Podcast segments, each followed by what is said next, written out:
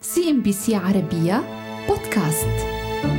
من مدينة أحمد آباد الهندية إلى مومباي ومن ثم إلى العالمية. رحلة طويلة خاضها غوتام أداني الذي تربع ضمن قائمة الأكثر ثراء حول العالم. رغم أن الرجل لم يكمل تعليمه وبدأ رحلته المهنية في تجارة الألماس. يعتبر أداني أحد الأغنياء العصاميين. ولد في الرابع والعشرين من يونيو عام 1962 تربى بين سبعة أطفال ونشأ في عائلة متواضعة الدخل حيث عمل والده في صناعة النسيج والأقمشة. أما والدته فهي ربة منزل. لم يكن أداني من ضمن الشخصيات المثالية في الدراسة حيث غادر المدرسة في عمر السادس عشر. ثم التحق لاحقا بجامعة جوجارات للحصول على شهادة في التجارة لكنه ترك الدراسة في السنة الثانية. انتقل أداني إلى مومباي ليعمل في تجارة فرز الألماس. بعدها قام بإنشاء شركة وساطة لتداول الألماس تدعى زافيري بازار في عام 1981 كانت النقطة الفارقة في حياة أداني. وذلك عندما طلب شقيقه الأكبر المساعدة في إدارة مصنع بلاستيك كان قد اشتراه مؤخرا في أحمد أباد بدأ غوتام في استيراد المواد الخام الرئيسية لتصنيع البلاستيك ومن خلالها إنشاء قائمة بجهات الاتصال الدولية والحصول على خبرة التجارة العالمية للسلع. رويدا رويدا وفي عام 1988 تحديدا. أسس غوتام شركته الخاصة مطلقا عليها اسم أداني group. تركزت أولى أعمال الشركة على استيراد وتصدير البوليمرات من خلال أداني exports. وبدعم من إجراءات الإصلاح الاقتصادي للهند في تلك الفترة تمكنت الشركة بشكل سريع من التوسع لتدخل العديد من السلع الأخرى بما في ذلك المعادن والمواد الزراعية والطاقة في أعمالها.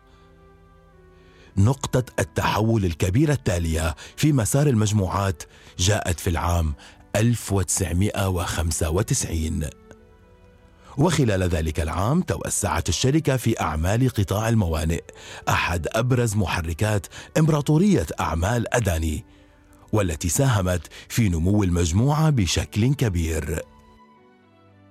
غوتام متزوج من بريتي أداني وهي اختصاصية تربوية وتشغل منصب رئيسة مجلس إدارة مؤسسة أداني الخيرية. لدى بريتي وغوتام ولدان. كاران والذي يشغل منصب الرئيس التنفيذي لشركة ports and SEZ أداني وابنه الثاني جيت أداني الذي عمل كنائب للرئيس المالي للمجموعة ومدير في أداني digital labs. النجاحات الأخيرة لأداني جعلت العديد من الصحف والتقارير تشير دائما خلال السنوات إلى العلاقة الوطيدة بين غوتام برئيس وزراء الهند الحالي مودي. حيث يرى النقاد أن المجموعة تجني الكثير من أموالها عبر العقود الحكومية من خلال منحها معاملة تفضيلية خاصة. فبحسب التقارير المنتشرة فإن مودي وغوتام ينحدران من ولاية جوكارت غربي الهند. وفي عام 2014 سافر رئيس الوزراء المنتخب آنذاك مودي إلى نيودلهي لتنصيبه على متن طائرة تابعة لأداني.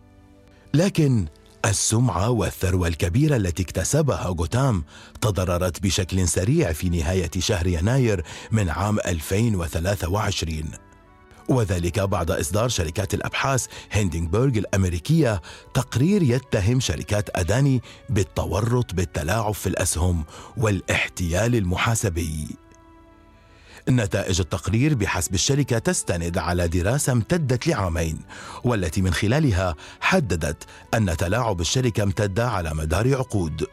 وعليه قام هيندنبورغ بعملية البيع على المكشوف على بعض السندات والمشتقات المالية والتابعة لشركة أداني.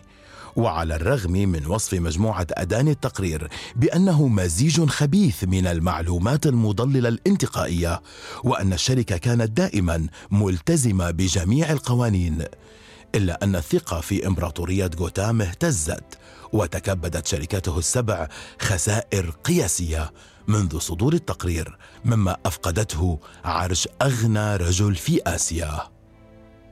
وحاليا يعتبر أداني بلا منازع ملك قطاع البنى التحتية في الهند ويدير ثاني أكبر شركة إسمنت في البلاد ويعتبر رجل الأعمال الهندي رقم واحد في مجال الطاقة ويهدف إلى أن يكون اللاعب الأكبر في مجال الطاقة المتجددة على مستوى العالم بحلول العام 2030 كتب المحلل السياسي جيمس كرابرتري في كتابه مليارديرات الهند رحلة عبر العصر الذهبي الجديد.